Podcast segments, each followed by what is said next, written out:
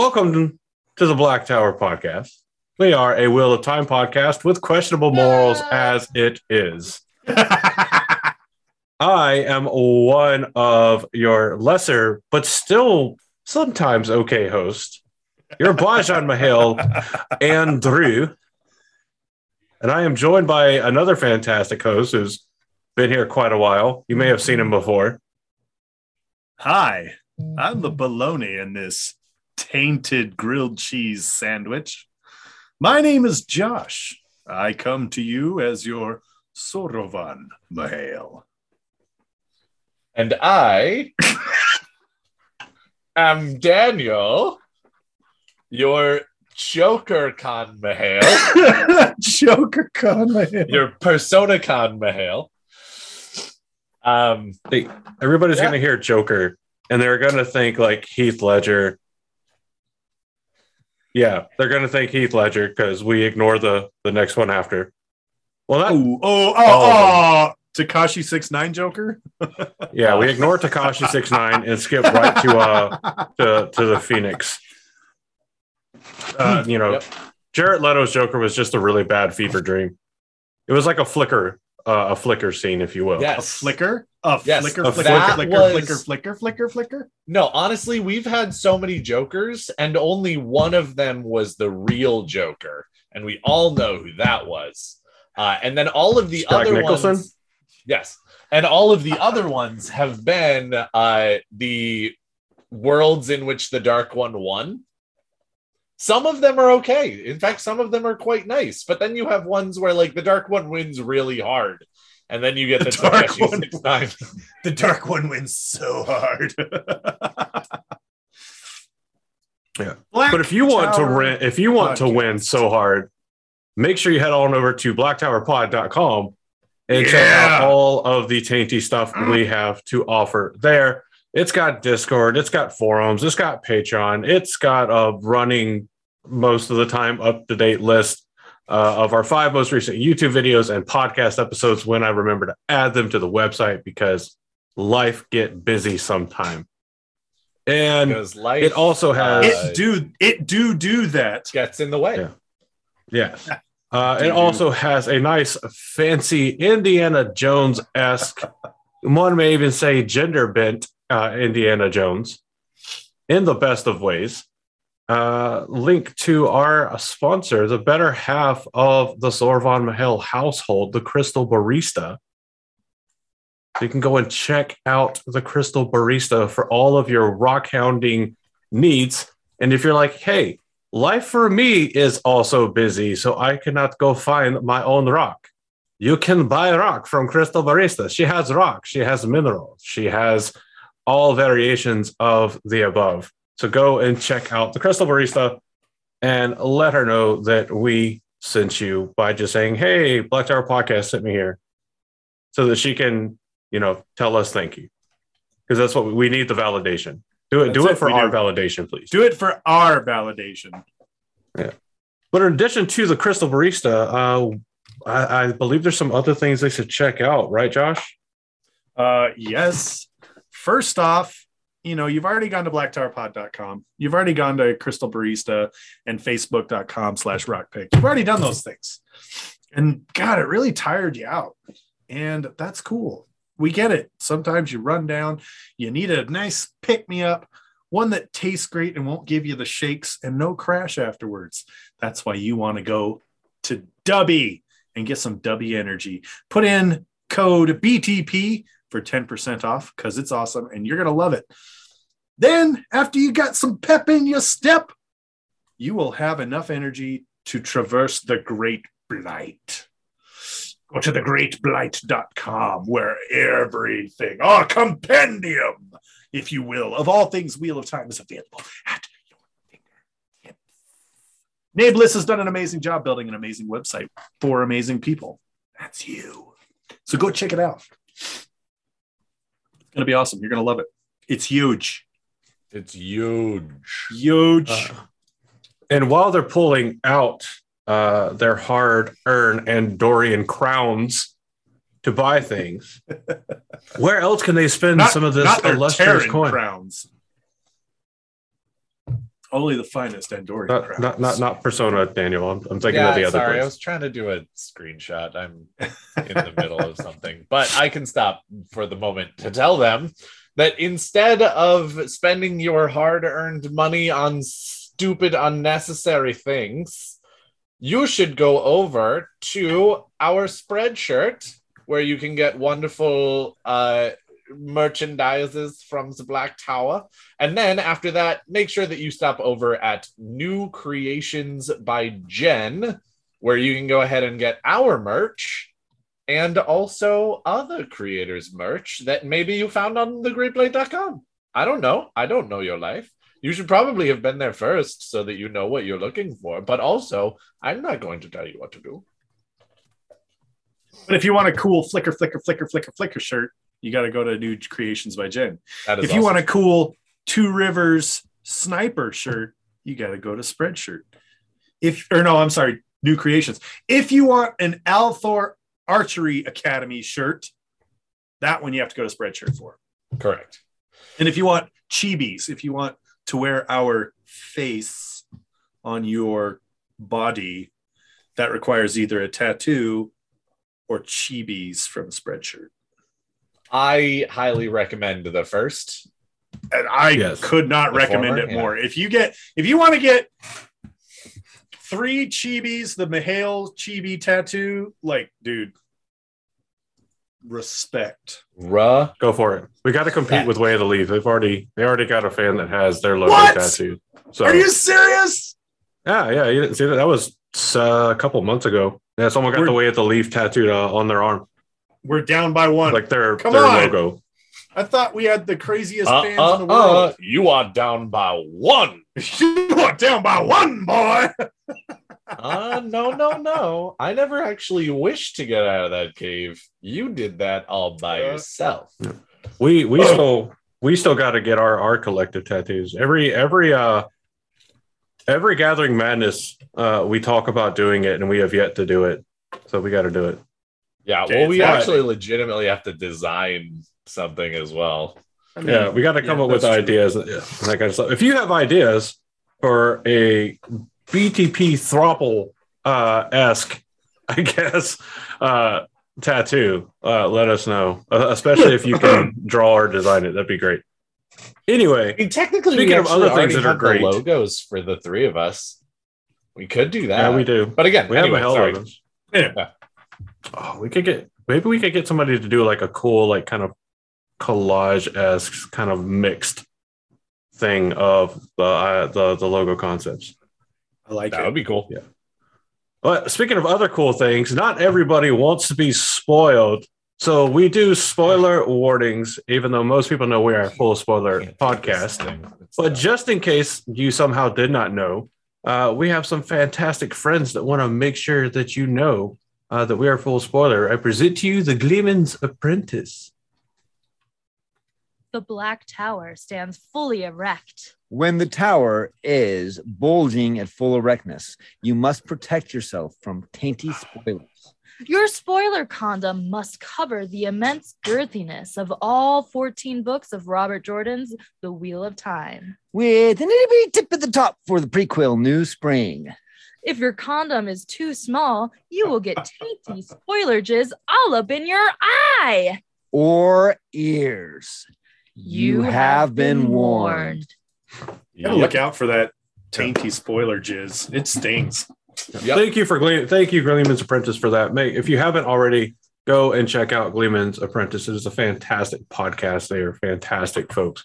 Definitely go and check them out. And tell them the Black Tower Podcast sent you. So, without further ado, we have a topic, as we always have a topic for, because we are organized and professional guys. Hey! What's our topic for today? We say that sarcastically, but for like at least a full year, I think we've maybe not had a topic for like 1 week. So even though we still say that sarcastically, it's actually super true. Well, it wasn't always true. And it wasn't always. Yes. I believe and that is the reference to which we are making. Tonight, we are discussing a figure of legend. Oh. Very legend. Figure so awe-inspiring, so intimidating. Much old, very and legend. So pointless.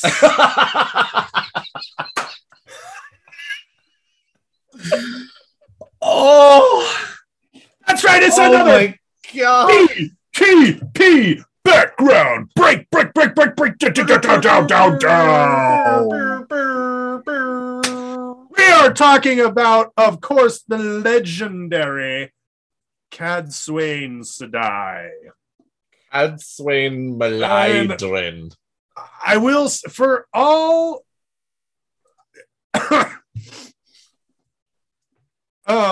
okay, hold on. Lost my train of thought. Cadsuane scared Andrew. Cadsuane scared Andrew. Come back. Andrew, come back. No. Any kind of fool could see. Ever something. Yeah, no, hopefully you remember what you were thinking of. Cadsuane is such a wonderful addition to the cast of characters in the Wheel of Time. And by wonderful, I mean really annoying, but somewhat necessary. And that's a little frustrating. Hey, I lost the little ear squishy part from one of my earbuds. I see. Ear squishy.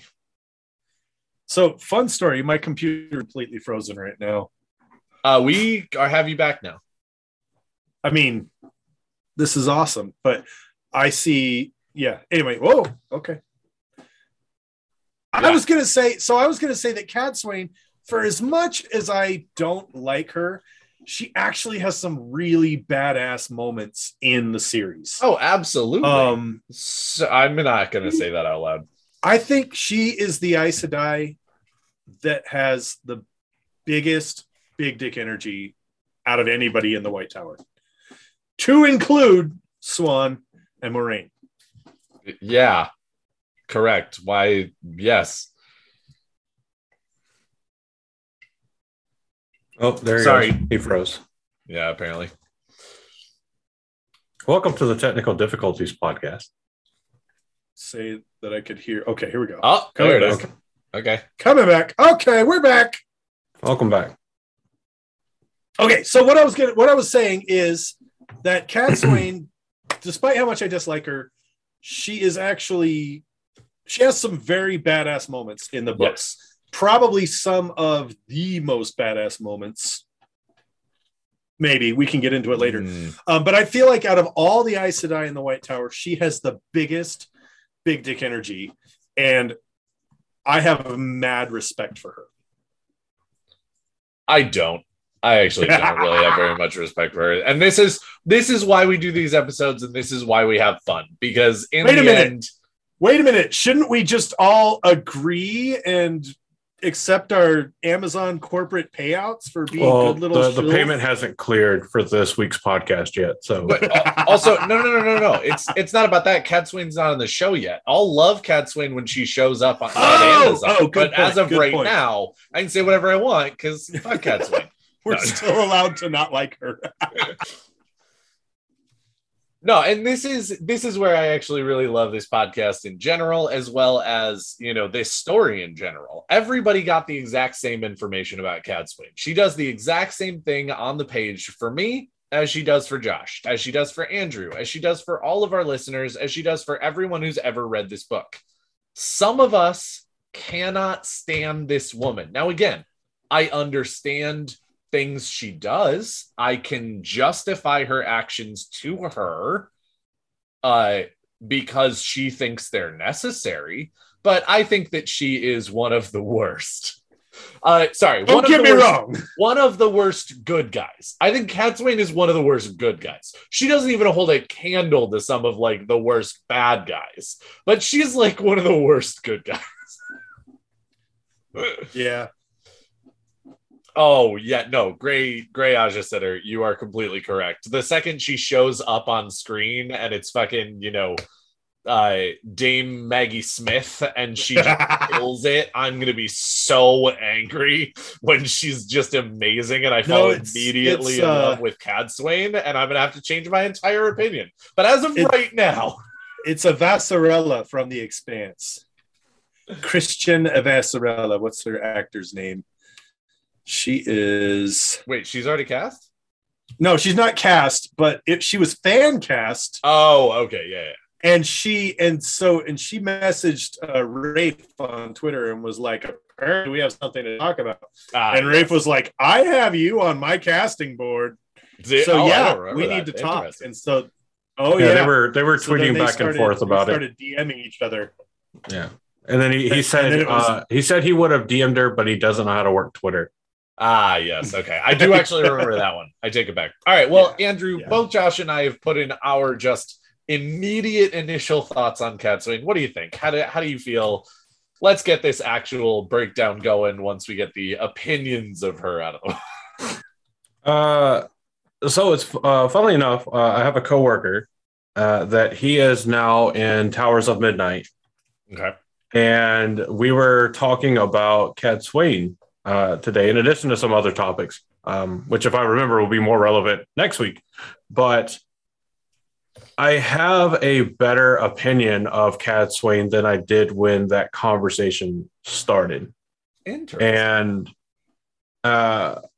to be perfectly honest, I still don't like Cadsuane. Sure. A lot of that is because I definitely absolutely love Rand and identify a ton with Rand and feel like she handles Rand inappropriately. Not in a like malicious way. Yes. Well, not in a malicious way yet. But her backstory does set her up to be an incredible character. Now that's all stuff that all happened before the books. So, you know, it can be a little weird to include and talk about. Well, I say that, but it's not really that weird. I don't know where I'm trying to go with that. Anyway, she's not one of my favorite characters, but I do like her more after a discussion today than I did prior to that.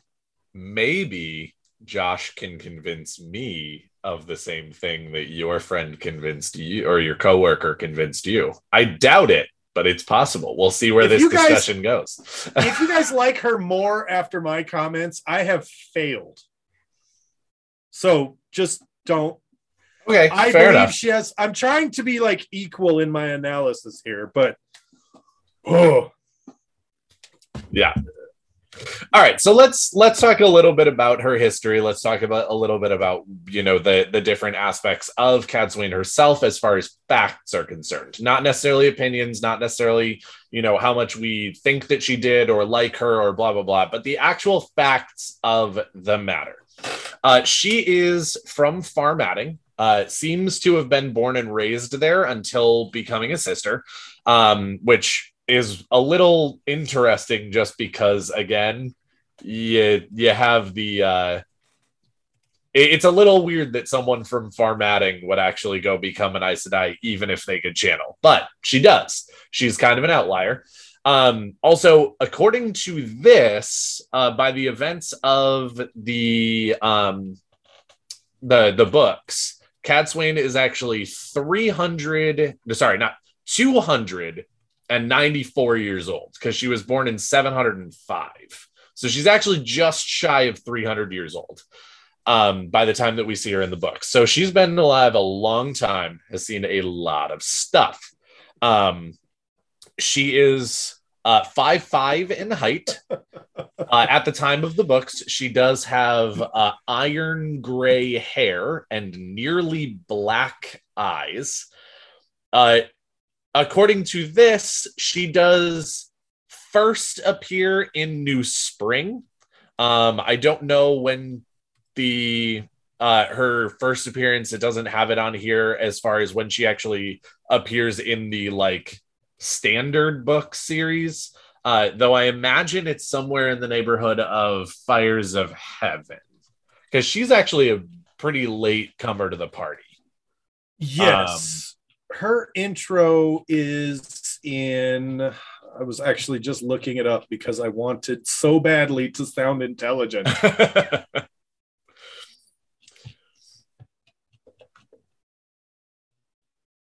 Her intro, okay, so her intro is she makes a statement. I can't remember what book it is. But she basically walks into the throne room where Randa's hanging out, unannounced. You know, some of the other Aes Sedai are like, at first, they're like, listen here.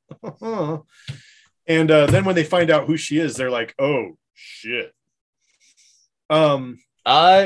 Technically, she actually shows up before then, but you keep going. Well, I do want to mention this because it's important. But yes, yeah. She shows up prior. Yeah, the epic introduction. Yeah. But she jumps into the throne room with Rand and she's like, oh, hey, what's up, you little shit? You're stupid and you're so dumb. You're a little bitch. What are you going to do about it? And he loses his temper, like naturally, like anyone would. Like, I get it. At this point in the story, Rand has an ego the size of Jupiter. Like, we all get that at this point in time. This was all also completely her intent. Yes. That was her entire purpose in even showing up, was seeing how will he react to being intentionally antagonized. Yep. She walked in like full mega bitch mode was on, and it didn't matter what he said. It didn't matter what he did. She was there to just get under his skin. And then when he lost his temper, she was like, oh, we will talk again when you learn some respect. Oh, and walked out. And like, that was her intro into the series, basically. Basically. Because she actually does show up, I think, an entire book or two earlier. No. Sorry, that is her. That is her intro in the series. This is all from New Spring. Never mind. I take it back. I take it back. No, that is her introduction when she shows up in Carrion and just berates Rand for no good reason. For the purpose of seeing how he behaved when antagonized. Yeah. Well, and I think we would be a little amiss to not talk about why all the Aes Sedai that realize or hear that this is Cadsuane react in the oh shit manner. Oh, yes. Because her career prior to this is absolutely legendary for the Aes Sedai. Beyond the fact that most Aes Sedai think she's actually dead. Right. So well, that's one of the biggest things is that everybody's just like, oh shit, you're still alive? Yeah. Well, so she went from novice to Aes Sedai, full sisterhood in 11 years. Mm-hmm. So which is unheard of. Yep. Yeah. There's a couple others that do it in similar times. I think there's a couple that do it in a couple of years shorter, but it's either here nor there. The three that all become full sisters in 2 years. Yeah. But very soon after she became a full sister, she learned, she got humiliated by a wilder named Norla, who lived in the Black Hills. And her tutelage is what helped shape Cadsuane's composure and skills beyond what the Tower trained her to do and be. And that's where she received her, even though it's not regarded as itself a powerful Angreal, her hair ornament known as the Paralysis Net. That's where she got it from. She got it from the wilder Norla. So she first became a legend amongst sisters whenever she was offered to become a sitter for the first time in 846 NE and said, you know what? Nah, I don't want to do that. They offered again later and she said, no, I still don't want to do that. And then in 862, they said, hey, how about you lead the Green Ajah? Yeah, how about you lead the Battle Ajah? And she says, no. And then, and around 890, she found out that the Hall of the Tower intended to raise her Amyrlin, and she fucking disappeared for the Tower. She just left. And this is after the passing of Sorilea Bagand. who was the Amyrlin around 890. So from 890 to 900 NE, she just noped the fuck out of the tower. If you could do me a favor, Andrew, I'm going to do this thing and then just edit me disappearing. I will see what I can do. I don't know if I have those. It's fine. I'm just kidding. So do that, but then I'll need a still frame of just your chair in your room, and I'll just have one fade to the other. It'll definitely work perfectly. Yeah. All right, that'll work. Wait. But this is the quality content you Patreons pay for. Yes. Yeah. So 50 years later, she fully retires from the White Tower to go to Ghealdan and grow roses. She's like, you know what? I'm done. And then in 975, she comes back for the Aiel War with her two surviving warders. Once the Aiel War is done, she retires, goes back to growing roses, and then when Loghain shows up, she comes back out of retirement, but was not interested in escorting Loghain to Tarvalon, but helped capture his ass. Guys. Cadsuane is the Brett Favre of Aes Sedai. No! He even starts as a Green Bay Packer. And when the world needed her most, she returns. And then later on, she hears of Taim. She hears about Mazrim Taim, and she rushes to Sorilea. Yes.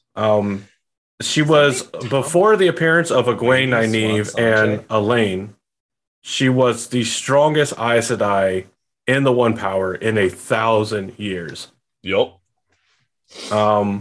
Even though she was part of the Green Ajah over the years, she confronted and captured more men who could channel than any other living sister, including those of the Red Ajah. She's like, not only will I do my job, but I will do your job too, and I will do it better. I will come out of retirement and do your job better than you. Well, also, I love... The one thing that I actually do like about Cadsuane is the idea that when it comes right down to it, Cadsuane was Green Ajah. She was. Mm-hmm. She did officially take on the Green Ajah, blah, blah, blah. But she was a rainbow sister. She absolutely was. Talent, like a particular talent in healing, captures a fuck ton of men who can channel, fights like a badass, has multiple warders, literally goes in and negotiates shit with people, has a mission her whole life, which seems to be capturing men who can channel. I don't know. Yeah. So I love how the wiki writes this. Talks about there's a rumor that Cadsuane assaulted an Amyrlin. The rumor's vague. Everybody believes it's not true. And it literally just says, it is not. She did this. So this was Myrelle Copin, who was the Amyrlin in 758 NE. Everybody thought she went on a self-imposed retreat. Nah, Cadsuane fucking kidnapped her. And took her out with the goal of turning her into a strong Amyrlin because she was considered weak. And Cadsuane was only 53 at the time. She had been in the tower... for 53 years, or not in the tower 53 years. She was 53 years old, yeah.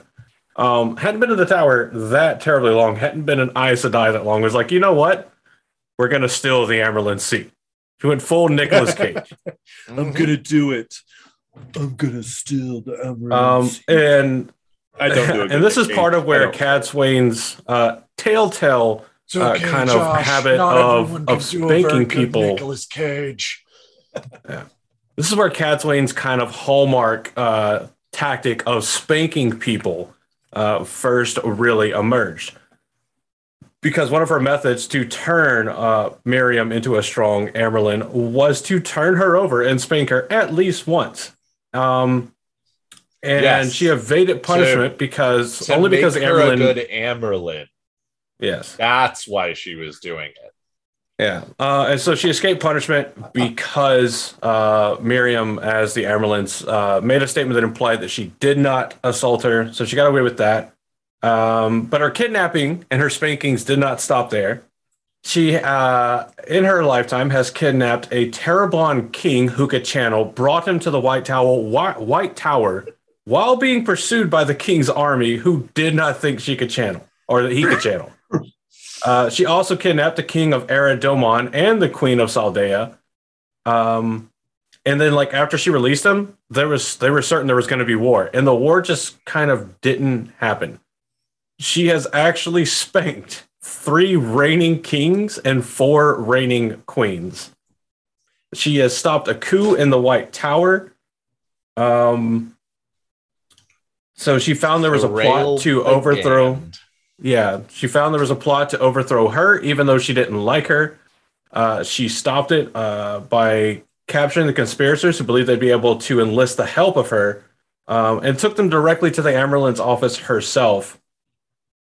And, you know, obviously that kind of embarrassed the Amyrlin because, hey, here's somebody I don't like that discovered this plot and just saved my ass. Yeah. I mean, and this is one of the points where, like, I do actually really respect Cadsuane for that. When you can actually protect your enemy because they're your mother, that is the right thing to do. That is absolutely the kind of person that you should be. Because, again, you dislike this Amyrlin. That is the way that people view you.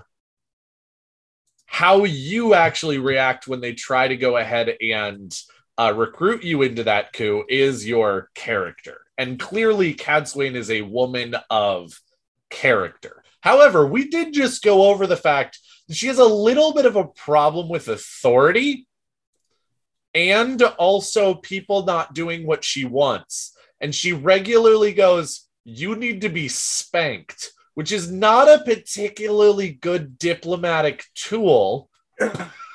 This is where my character flaws of Cadsuane come in, because we've talked at length about how the White Tower, one of the biggest issues they face as an organization is they are stagnant. Mm-hmm. They have policies and rules that are 1,000 years old that are actively making them weaker, making them lesser, you know, not recruiting. I don't know. There's just a lot of things that they that just really have that make things difficult for the White Tower to maintain that standard of strength. And if you ask any sister in the White Tower, they will straight up say, oh yeah, we were way stronger 1,000 years ago than we are now. Period. End of story. There's no question about it. But instead of being reflective on that and going, yeah, guys, something's not right, they hold tighter to those old traditions. And Cadsuane is the ultimate in holding true to those traditions. Now, sometimes, yeah, there's very good and there's very bad. Part of her reason is, I mean, check your privilege, right? She can channel more than anybody else in the world prior to Nynaeve and Egwene. And so basically she walks into a room and everybody does what she tells them to, because she can channel more than anybody else. So the system works out pretty great for her. Yes. Cadsuane, in all her wisdom, can't see past the end of her own nose in this sense. And that is one of the big character flaws. And that's actually one of the reasons I love these books, is these characters have flaws. They are flawed characters. They're not just these perfect, amazing, can do whatever the hell they want. I was actually just about to say it. So it is humorous that you bring up the phrase "can't see past her own nose," because she is actually very, very well known for being able to see things that other people can't. Now, again, we actually go ahead and find out that some of that is due and some of that is experience and some of that is a natural talent for it.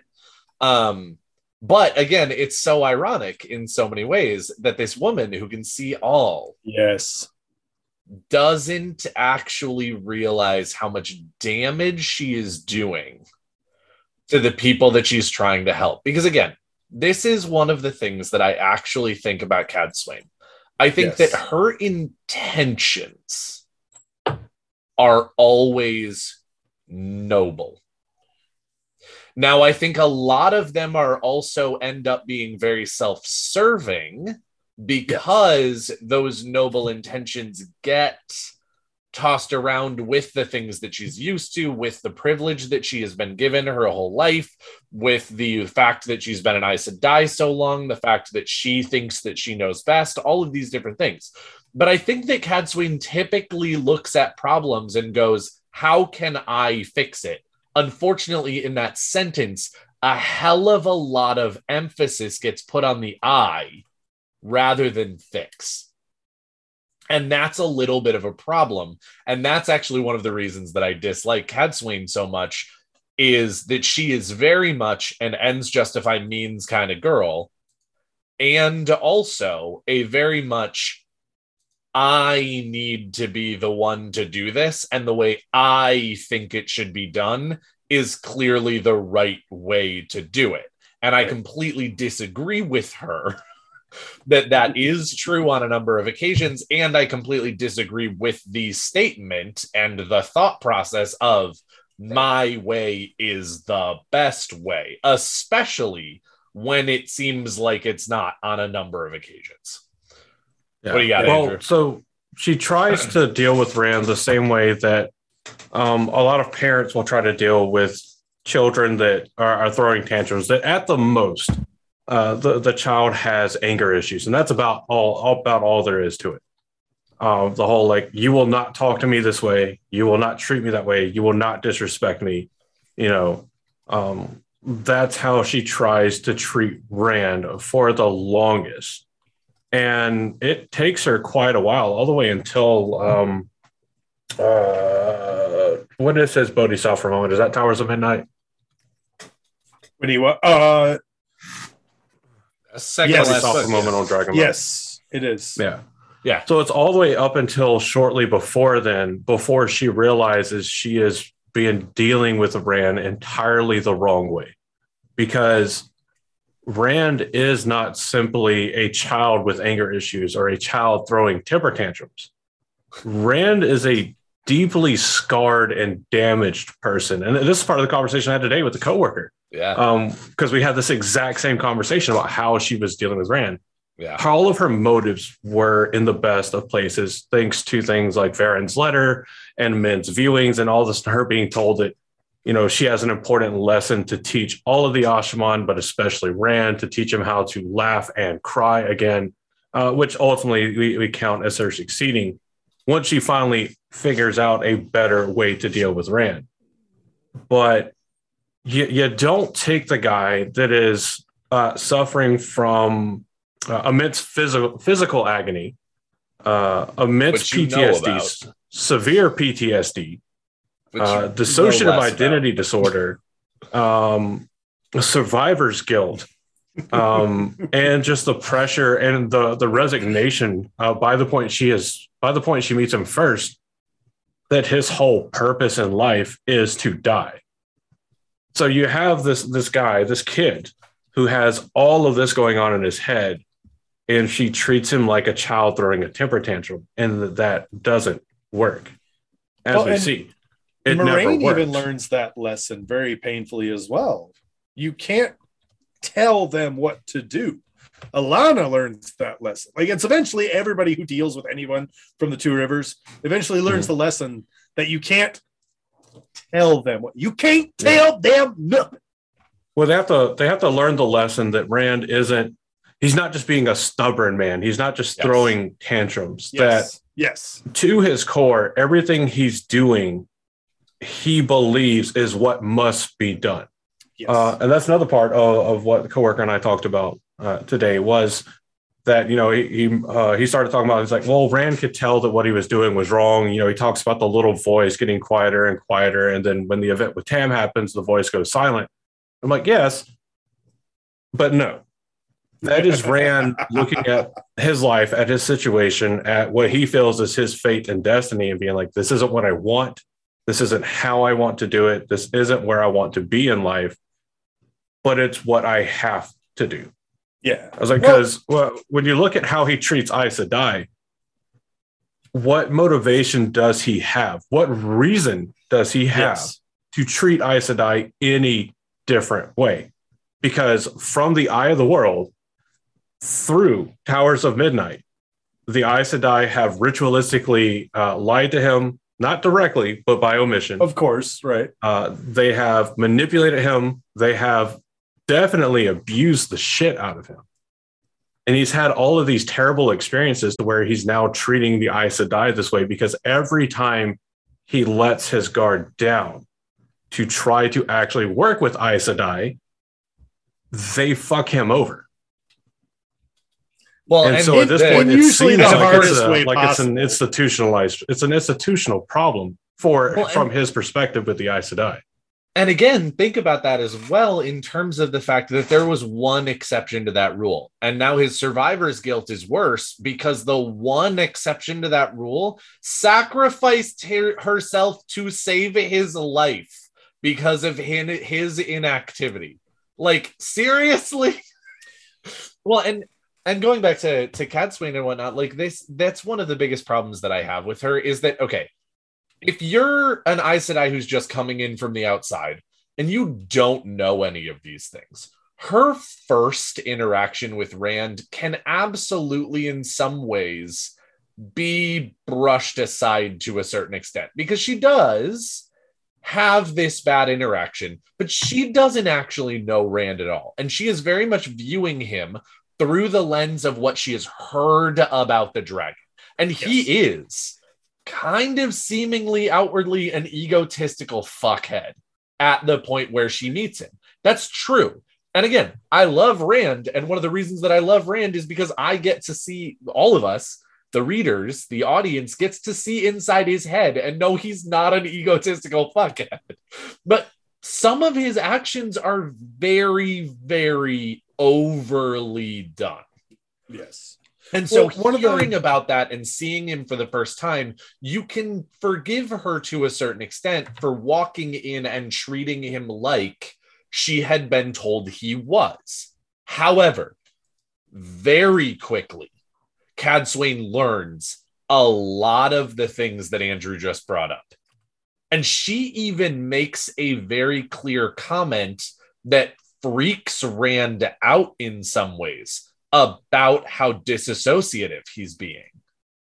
And she knows now about a lot of his traumas. She's now delved him relatively quickly to go ahead and find out the physical trauma that he's been under.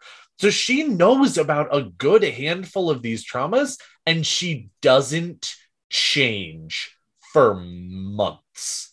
Months and months and months of just shared trauma between the two of them is the only thing that actually gets her to understand that she's been wrong the whole time. And that's where it's a problem. Right. Because unless you actually change with new information, I can't respect the way that you're treating other people. Because again, you had this information. I didn't like the way you treated the person, but you had this much information.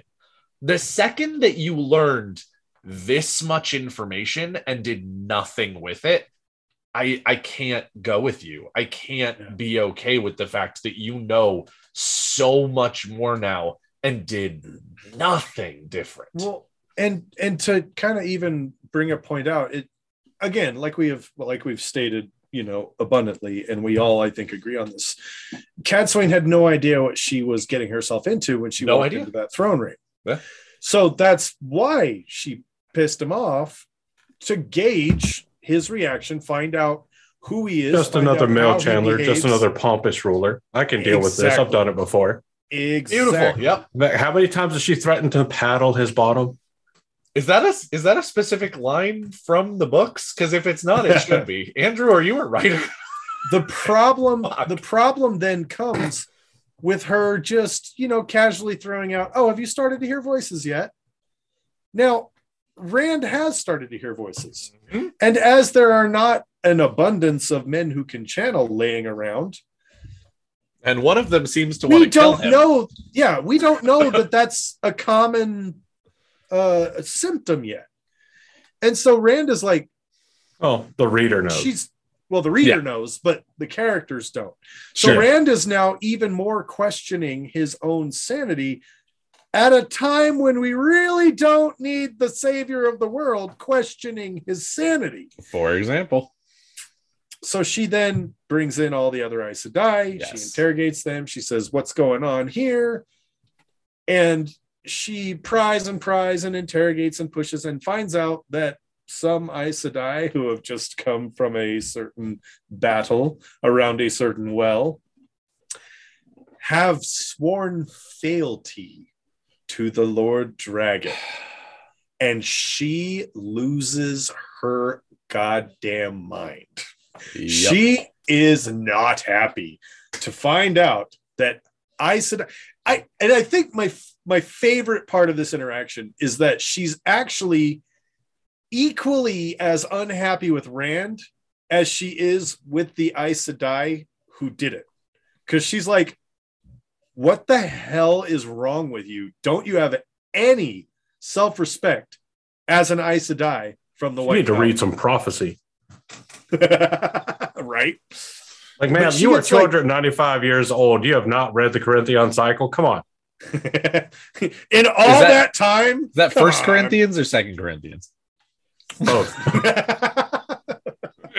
Welcome to the Corinthian cycle. It just she kind of takes it in the wrong way as well. He takes it in the wrong way, and they get off to a bad start. Oh yeah. Their next interaction, though, I think is very interesting. When you come in full cocked against somebody, it's never going to be a good start. Like when your first introduction is like, "Hey, boy," like, yeah, no, that never goes any well. Hey, guys, remember that time with our first episode when I was on the show and I was like, Andrew and Daniel suck so hard and you guys are a bunch of dicks and I hate you and you're so dumb and your show sucks. And then you guys were like, I like this guy. We should keep him around. Do you remember that? Yeah, no, I totally remember that because that's absolutely how conversations and meeting people goes. And everybody always loves it when you walk into their room that they own right now and go, hey, fuck you. Fuck everything that you fuck said. Your head and the neck it right in on. Sit on this and spin around. Now I will say this, none of us have the benefit of being 300 years old. Correct. Speak for yourself. I'm an old soul. I mean, that's true about me, but I'm still not 295. I'm 295 years old. You are. Look as good. You look as good. You are not. I like their next interaction, though, because it goes very... She walks into the room, slaps her big white tower on the table and says, I will paddle you, boy. And she basically gives him absolutely no reason to believe that she's on his side. Not even a little. At all whatsoever. And she likes it that way. She wants to keep him on his toes. She doesn't, she wants to keep people guessing. She doesn't like people knowing the truth. Dragon is a non-comfortable dragon. Hey. Yeah. She's from the country and she likes it that way.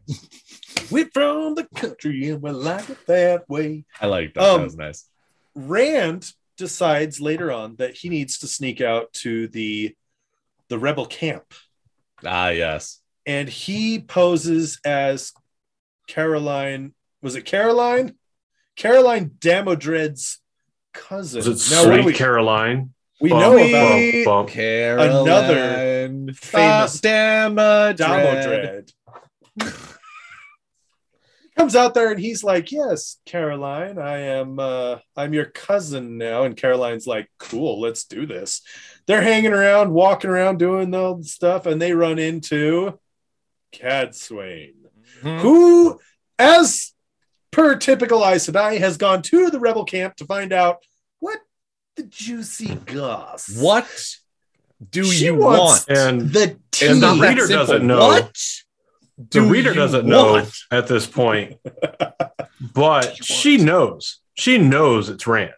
Yes. Oh yeah, because she's got a little 8-pointed star that likes to fucking snitch. Yes. And Rand kind of looks, and then he looks at me, and I look at him, and he looks at me, and I look at him. Okay, the rest of this is apparently Cadsuane knows, and he knows she knows. Cadsuane the musical. And he's like pissed because he's like, shit, I'm about to get outed. She's about to out me. And then when she doesn't out him, he immediately falls into, okay, that cool, but why? Yes. And so he's like, all right, I'll play it by ear. We're going to do this. And then, what was it? She's doing her thing. She's doing the Cadsuane thing. She starts actively talking shit. Yeah, the Lord Dragon is, you know, this so-called dragon is a little whiny boy. I'll have him, you know, eating out the palm of my hand. And she's doing it on purpose to, again, antagonize him. Yep. Yeah, I think we get a little bit from, like, in her, a little bit of an excerpt from In Her Head where she's like, huh, in this very important meeting where everybody here wants to kill him, now is a perfect time to test how tolerant he can be. Yep. Well, also, which again, okay, can I just say, not necessarily a bad test, done in a very bad way. Yes. Can I just say, okay, this is not actually related to Cadsuane, but it's related to the scene. And I just want to say this out loud. Rand, at this point in the story, is actively being a dumbass. Do not, please. You are trying to go unnoticed and pretend to be someone you're not. Why? Why, for the love of the creator, are you walking around the rebel camp with a Heron Mark blade? It's like he didn't learn his lesson from the like, book one, dude. Book one. Like, seriously. And that, again, I know that it's for story purposes, and it's actually a really epic duel that happens, and I love the scene. It's a really cool thing, and I actually, like, really hope that they keep at least part of it in the show and things like that, because it's a really great scene, and I love it, but it's predicated on Rand being a really big idiot. Yeah. So they all kind of look out at this point, because Torum is like, I see you have a Heron Mark on your blade. Let us. And he's also kind of flexing because he's feeling a little challenged, because he's obviously an alpha, totally an alpha. And, you know, well, when there's another alpha in the room. Well, also, he's been having Cadsuane talk shit about him for the last 30 minutes. And he's like, sup, you know what? I want to hit something with a sword. God damn it. Sup, bro? Yeah, she brought out his inner Chad. Yep. So they commence with a duel. It's beautiful. It starts, much like Wesley and Inigo Montoya, you know, ding ding, and ding ding, ding ding ding ding ding ding ding ding ding ding ding. That is exactly how it happened. And then a fog. Oh, appears. God. Oh, fuck. I'm just imagining Rand now later on as he pulls out his sword. He goes, I know something you do not know. I am not right-handed anymore. I have no right hand. I admit that you're better than I am. Oh, really? Then why are you smiling? Good one. Because I know something you don't know. But then this fog comes out of nowhere, and everybody's like, what's going on? And, like, Padan Fain jumps out of the fog, screaming, I smell you, Randolph! I believe he kills one guy and then slashes Rand on the side. Right on the spear injury. And the cool part about this is the first time that we see Cadsuane express any sort of concern, indication that human feelings, any sort of indication that she thinks this might actually be the dragon reborn. Up until this point, she's been, you know, treating him as though he was dumb, a kid, a nobody, just another man who can channel.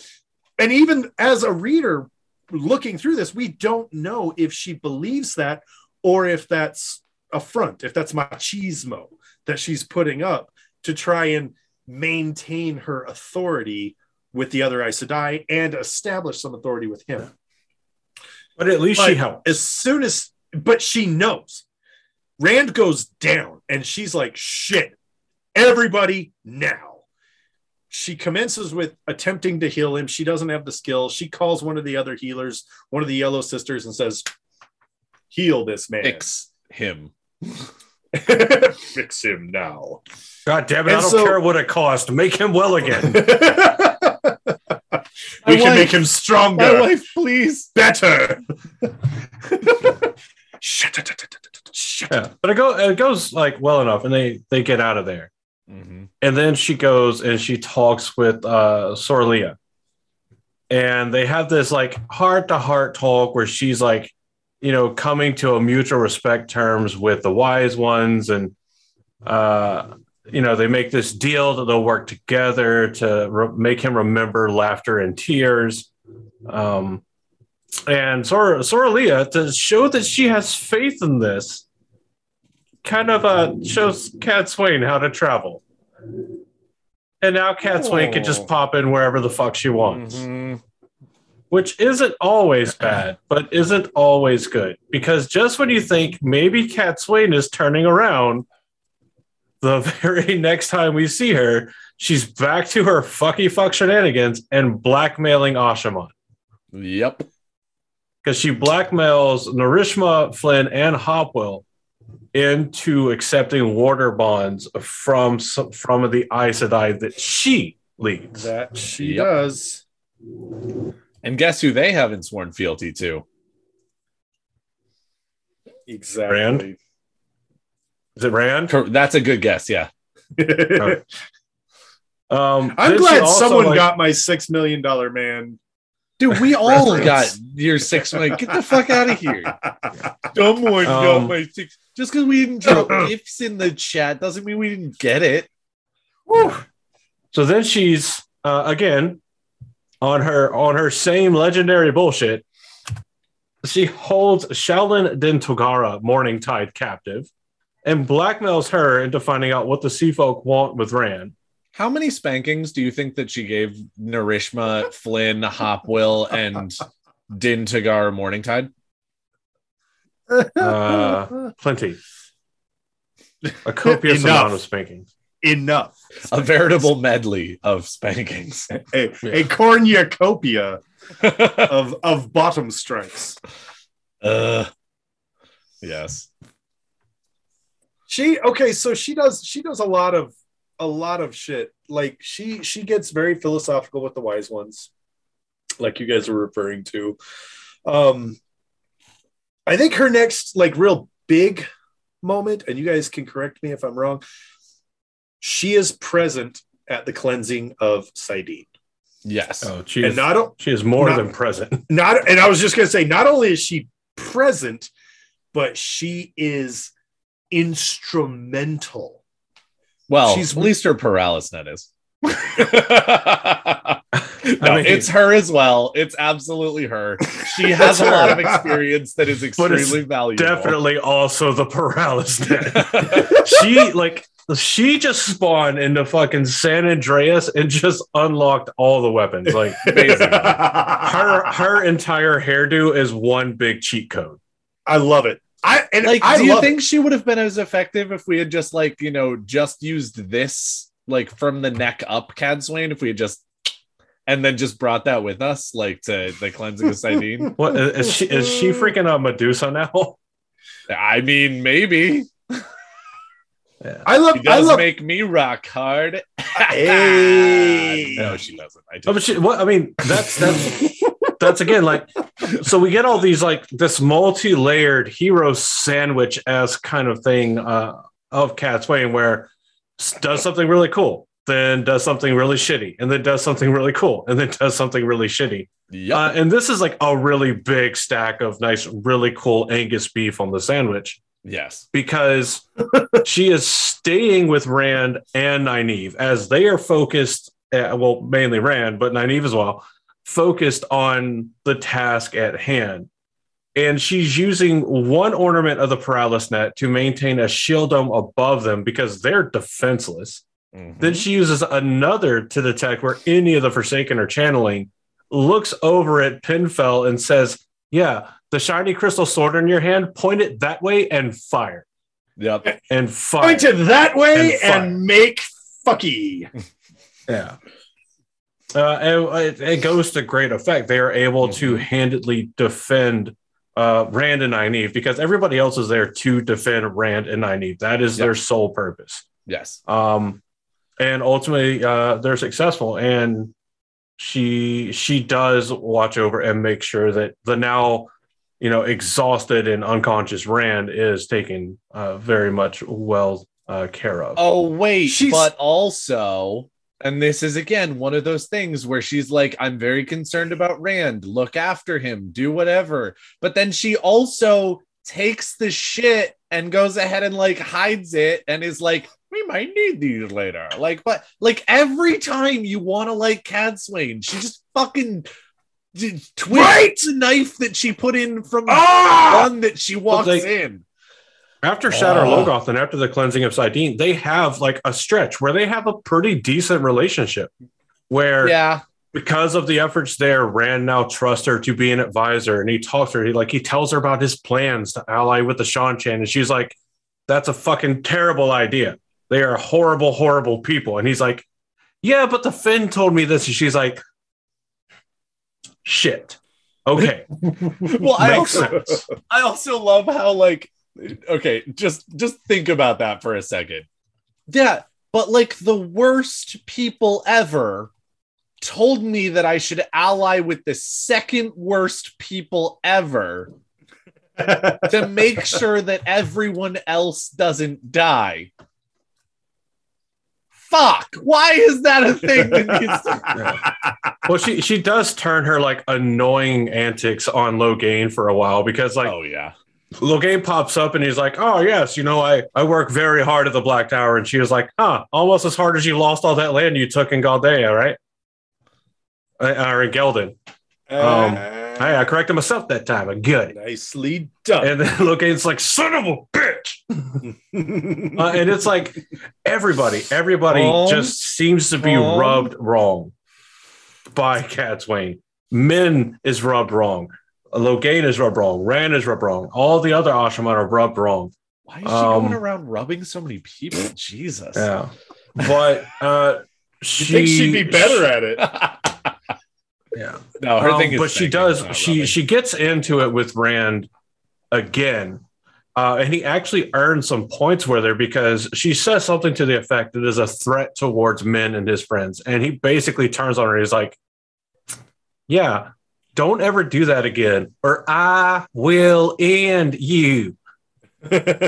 She's like, "That's the fuck my does person. That mean? I don't know." I think is that the point where he tells her that like he could end her with a thought. Yes, that is the because it comes into play later on. It's so good. Finally, especially because again, my favorite part about that particular scene is that how their relationship started with her thinking he was too big for his britches, trying to piss him off, get an angry temper tantrum rise out of him, and it works. It absolutely works because she knows exactly what to say to go ahead and do whatever. And again, while she does have her moments, and I do think that she does some good things, I'm not trying to take those badassery moments away from her. She does basically keep that up the whole time, where she is just antagonistic for the sake of being antagonistic in so many ways. And a lot of the time she gets it right as far as she knows what to say to push the buttons. Like Fael and Perrin, but none of the makeup sex. Yes. But this is the moment where I'm like the most proud of our boy Rand and also like really Cadsuane realizes that she doesn't know as much as she thinks, because she does. She goes ahead and pushes more buttons, and she's like, I know which ones to push. And she pushes a button, and Rand 100% calmly, he doesn't yell at her. He doesn't like get whatever. He just looks at her and goes, Cadsuane, you just done fucked up. You said the wrong thing to the wrong person. I'm not angry at you, but if you ever say anything like that ever again, you will be dead. Your children will be dead. All of the rest of your family will be dead.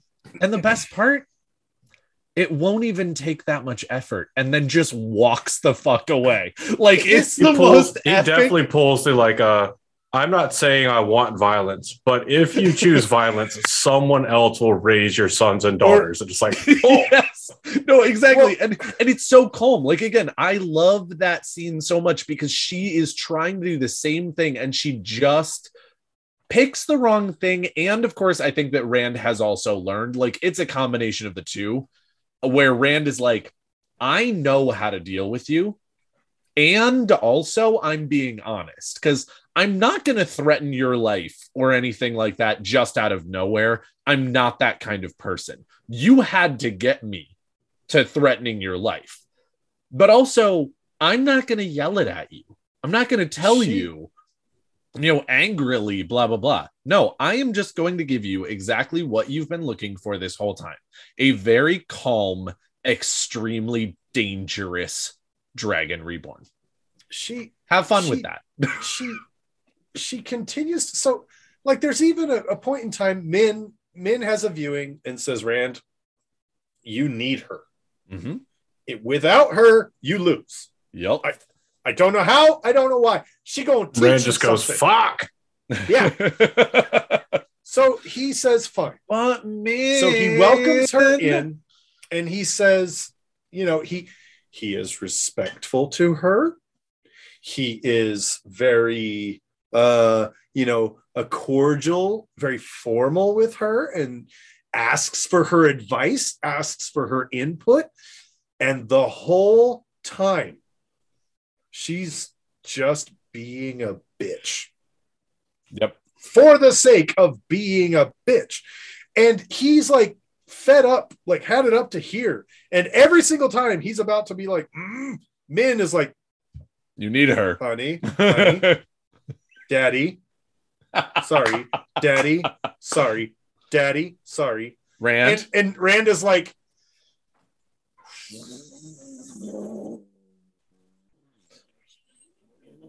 this is, of course, one of the reasons why we hate when people go ahead and call Min a lamp. Like, she single-handedly saved Cadsuane. Which may or may not be a good thing. No, it was. Again, based on what Cadsuane does later on, she is necessary, even though I hate her. She's the necessary evil in the book. Yeah, and because he just murdered her the second he met her, then... And there are two very distinct points in the future of what Cadsuane does after this point that are very clear about why Cadsuane being there is advantageous, because she goes with Rand and Min whenever he goes to meet with who he thinks is the daughter of the Nine Moons. Mm-hmm. And Cadsuane is like, my hair senses some fucky shit. That's not the daughter of the Nine Moons. That's no moon. My hair senses are tingling. Yeah, and it gives Rand just enough warning to where he blocks a fireball from annihilating Min. Had Min been annihilated, I am 100% confident Rand would have fully broken in the negative way. Oh, yeah. And it would have been a very different ending. This would have been a Dragon Reborn that says, you know what? Fuck it. There's no world without men, so I'm going to destroy time. Eliana! Wait, what? Yeah. So there's that. Elmendrada! The singing is about to start. Yeah. And then the second point is probably the most well-known point about Cadsuane and Rand's interaction. And it's when she finally realizes, hey, I've been doing a fucking heckin' stupid, and I need to deal with Rand differently. You know what's a great idea? Bring his dad here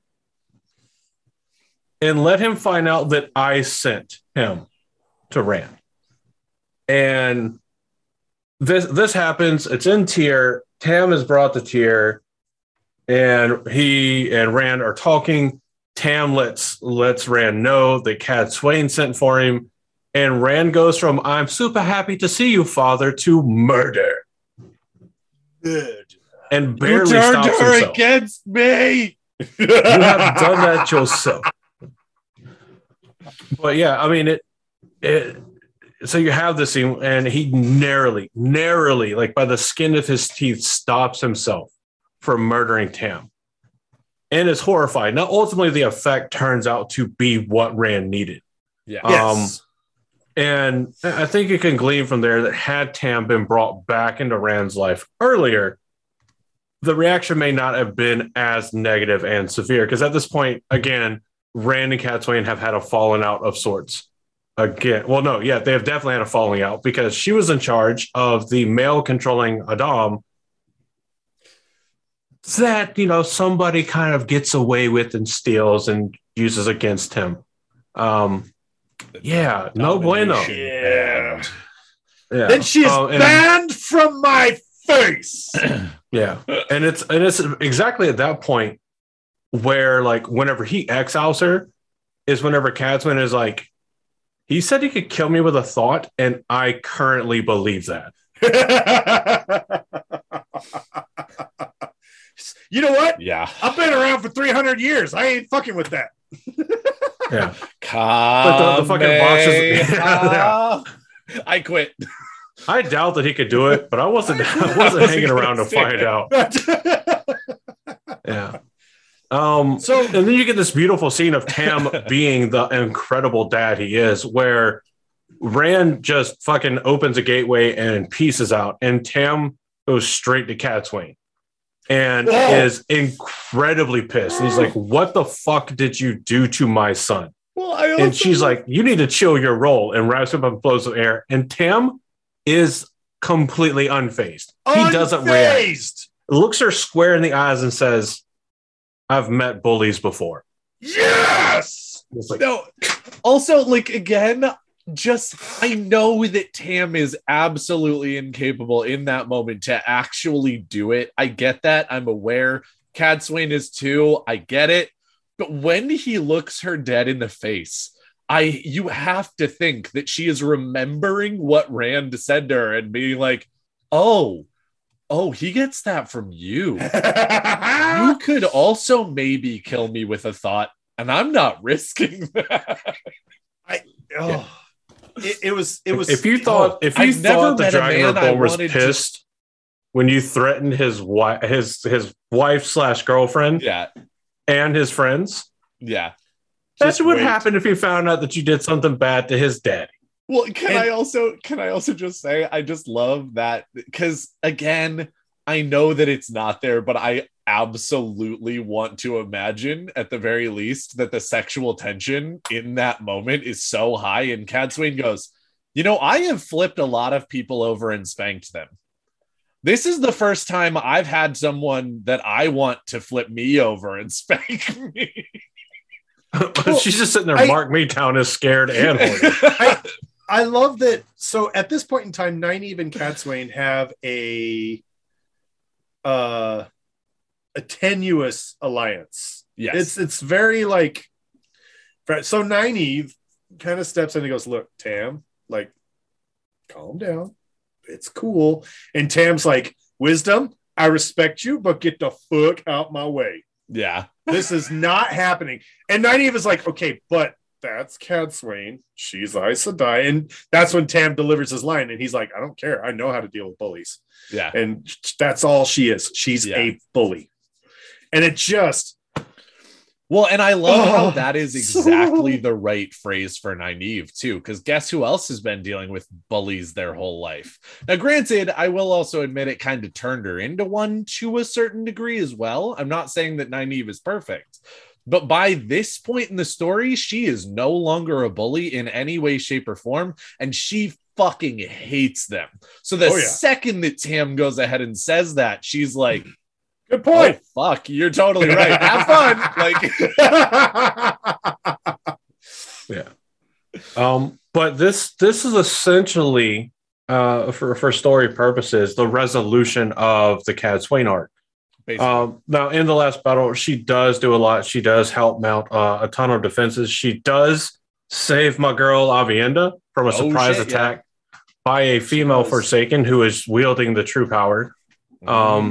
And that's whenever Cadsuane, Avienda, Sorilea, and Amiss kind of establish this kind of like collective defense thing that they'll help each other every time the Forsaken appears, because that's fucking dangerous. Yeah. And, you know, Cadsuane's cheat code hairnet can detect whenever shit's happening. So they're like, yeah, we got this. And I'm she is one of... by her. Thank you very much. And she is one of the few, if not the only one, who doesn't have a direct either bond to him or prior or kind of post knowledge of the body switch that sees Morden riding away from Rand's funeral pyre and is like, okay, that's Rand. Fucky. Yeah. Yeah. And she's like, you know what? I'm going to let him go. No big deal.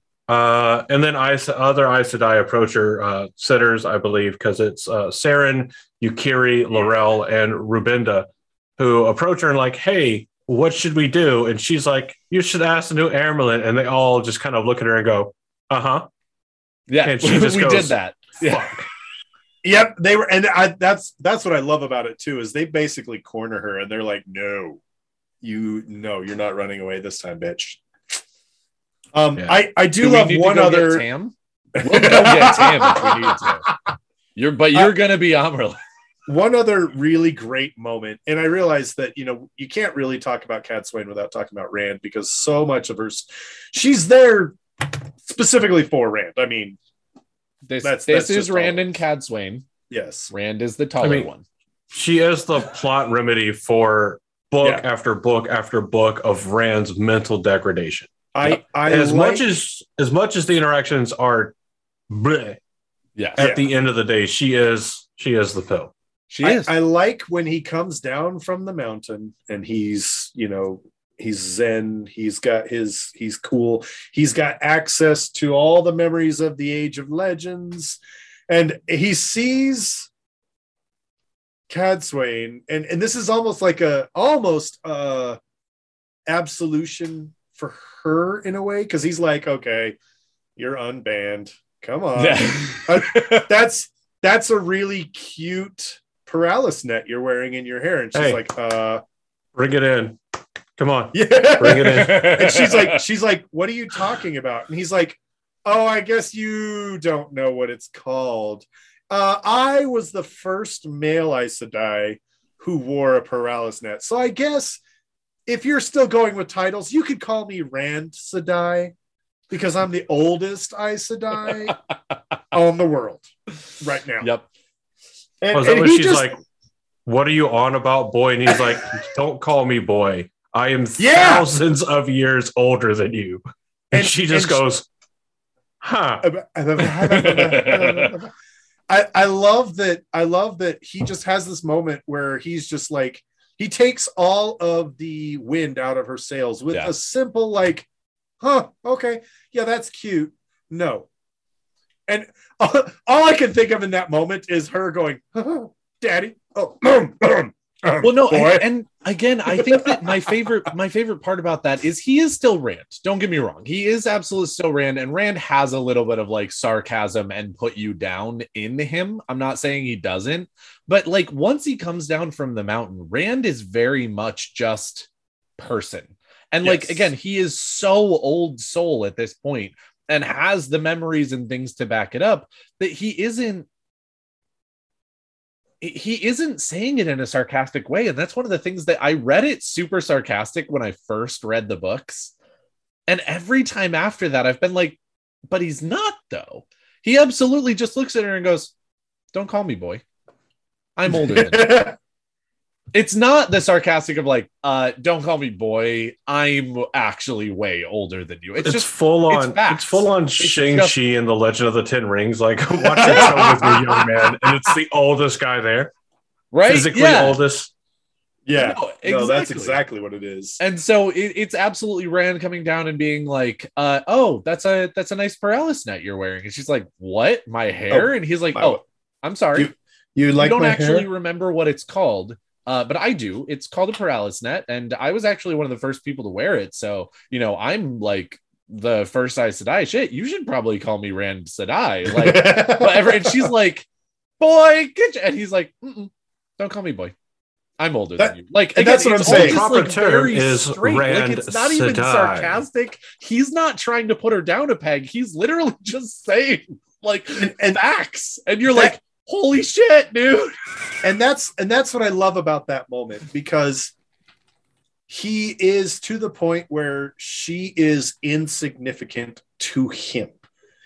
Or at least her games are. Yes. Yeah. And there's a power in that. And I think they did a really great job of it. And it was after that Cadsuane actually deferred a little. Yes. And showed respect. And began working with him. Yes. Instead of, I'm going to teach you a lesson. I mean, it was a beautiful interaction there. Well, she internally admits to herself that she is very proud of where Rand is now and how far he's come. Yes. Well, and I think I actually really like one of my favorite things about the English language and most languages in general, I'm not just talking about English, is that I can speak it, kind of. is that you can use the exact same words and say them slightly differently, and it changes everything about it. So again, up until this point, Cadsuane has been walking around with her big white tower, swanging everywhere, being like, that's right, I'm going to teach the dragon a lesson. He gonna learn from me. The dragon's gonna learn today. And then this is the moment where she goes, I don't actually have anything to teach him. I still am going to, but I'm gonna teach the dragon a lesson. I need to figure out what that is. He's gonna learn today. And again, the attitude behind it is just so different, even though the word choice and the actual act of what she's gonna do hasn't changed. It's just her mental thoughts on it have changed so dramatically. I wonder if she ever was self-reflective enough to look back at the situation and go, I was instrumental in him learning that lesson, but I didn't. But I was insignificant. Like I was the antagonist that pushed him to that result. But I wasn't the teacher who guided him. Mm-hmm. Ooh, that's a big thought right there. I wonder if she was ever. Yeah, she does have a long time to think about it. She's a very long time. So okay, so final thoughts, Cadsuane. I will admit this, after having spoken about it, I don't hate her nearly as much as I used to. But I still, God, she just, it's one step forward, two steps back with her. Every time she does something badass, you know, to bring from, you know, her lesson of, to teach him to laugh and cry again. And to quote Jim Croce, you know, for every time that we had laughed, there were two times that I had cried. Yeah. Cadsuane, you did amazing things. You are a deep, complex character of a person who I would not get along with at all. You would be drama that I cut from my life. Yep. So and that's my final thoughts on Cadsuane, man. I just I'm glad she was there. I recognize her role, but damn, what a difficult woman to deal with. Yep. Andrew? Yeah. I would say that especially recently, I feel like I've realized that Cadsuane is a character that perpetually marches forward. Definitely at the beat of her own drum, but is always moving forward. And many times in ways that we don't like, that aren't enjoyable, that don't even seem to be productive. But for the most part, everything that happens with Cadsuane is necessary. Her motives are earnestly pure and just. She does want to do good things. It's just sometimes the methods, or most of the time in the series, at least, the methods just are not productive. They are not what needs to happen. And when she finally realizes that she's been going about this the wrong way, she does take steps to rectify it, essentially in a coin toss. She throws it up to essentially a 50-50 chance. She's like, I'm going to bring his dad here. He's going to know I brought his dad here. And either shit is going to go really bad and I just doomed the world, or things are going to go really well and I just saved the world. And fortunately for her, Robert Jordan's notes and Brandon Sanderson decided to write it so that she saved the world instead of dooming the world. So, which is a good thing. I do enjoy Cadsuane. She's still not one of my favorite characters because of her attitude towards Rand and how she conducts herself with Rand for so much of the series when we do see her. But I can recognize the importance of it and how very different the story would be without Cadsuane. Fair. Daniel? Yeah, I think that Cadsuane is a necessary evil. I absolutely think that she does more harm overall than good. Sorry, that's not actually true. I think that Cadsuane's actions end up saving a lot of the story. However, I think that those things easily could have been done by someone else, something different, or in a different way.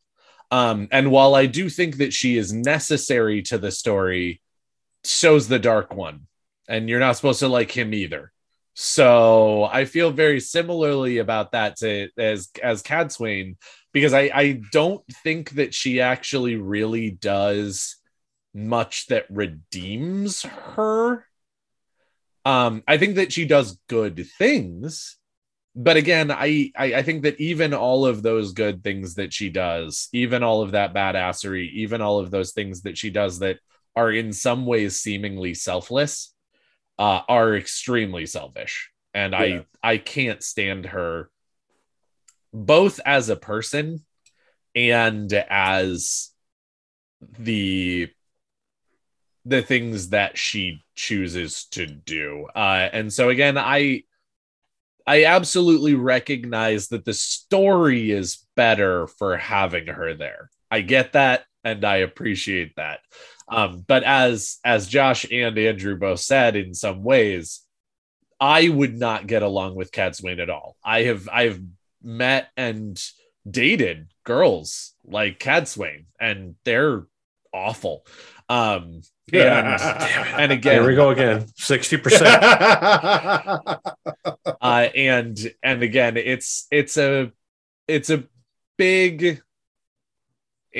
a big problem with Cadsuane that every single time she tries to do something good, she does it badly. And that to me doesn't make her okay. And so again, from start to finish, while I recognize that the story isn't the same without Cadsuane, and while I recognize that she does do badass things and necessary things, I think that they're all done horribly. Yeah. Well, these discussions are fun because we have a lot of discussions that go this way where we talk about everything that happens. We talk about the effects things have. And then a lot of it boils down to a bit of a moral argument, a moral discussion. Like, oh, yeah. Are these things moral? Does this make moral sense? You know, there's things can still be good and be immoral because life is complex. And Robert Jordan and Brandon Sanderson. Yeah. Robert Jordan and Brandon Sanderson do a fantastic job of creating that dilemma. Like if you play D&D, that is the classical D&D dilemma. Do you do the horrible thing for the moral reason, or do you do the moral thing for the horrible reason? You know, these moral dilemmas are age old, and it's just a core component of so many stories. And this one is no exception.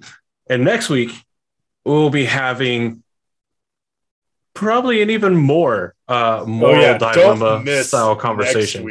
Next week's is going to be fun. Yeah. We won't tell you what it is, though. You're going to have to tune in.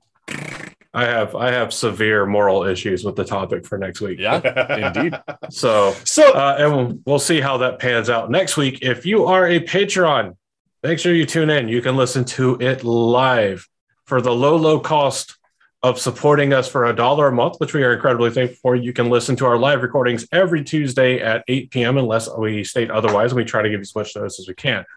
If you are not a patron and you're like, you know what, maybe I do want to listen live, blacktowerpod.com has the link for Patreon, which you'll need to be one of to be able to listen live.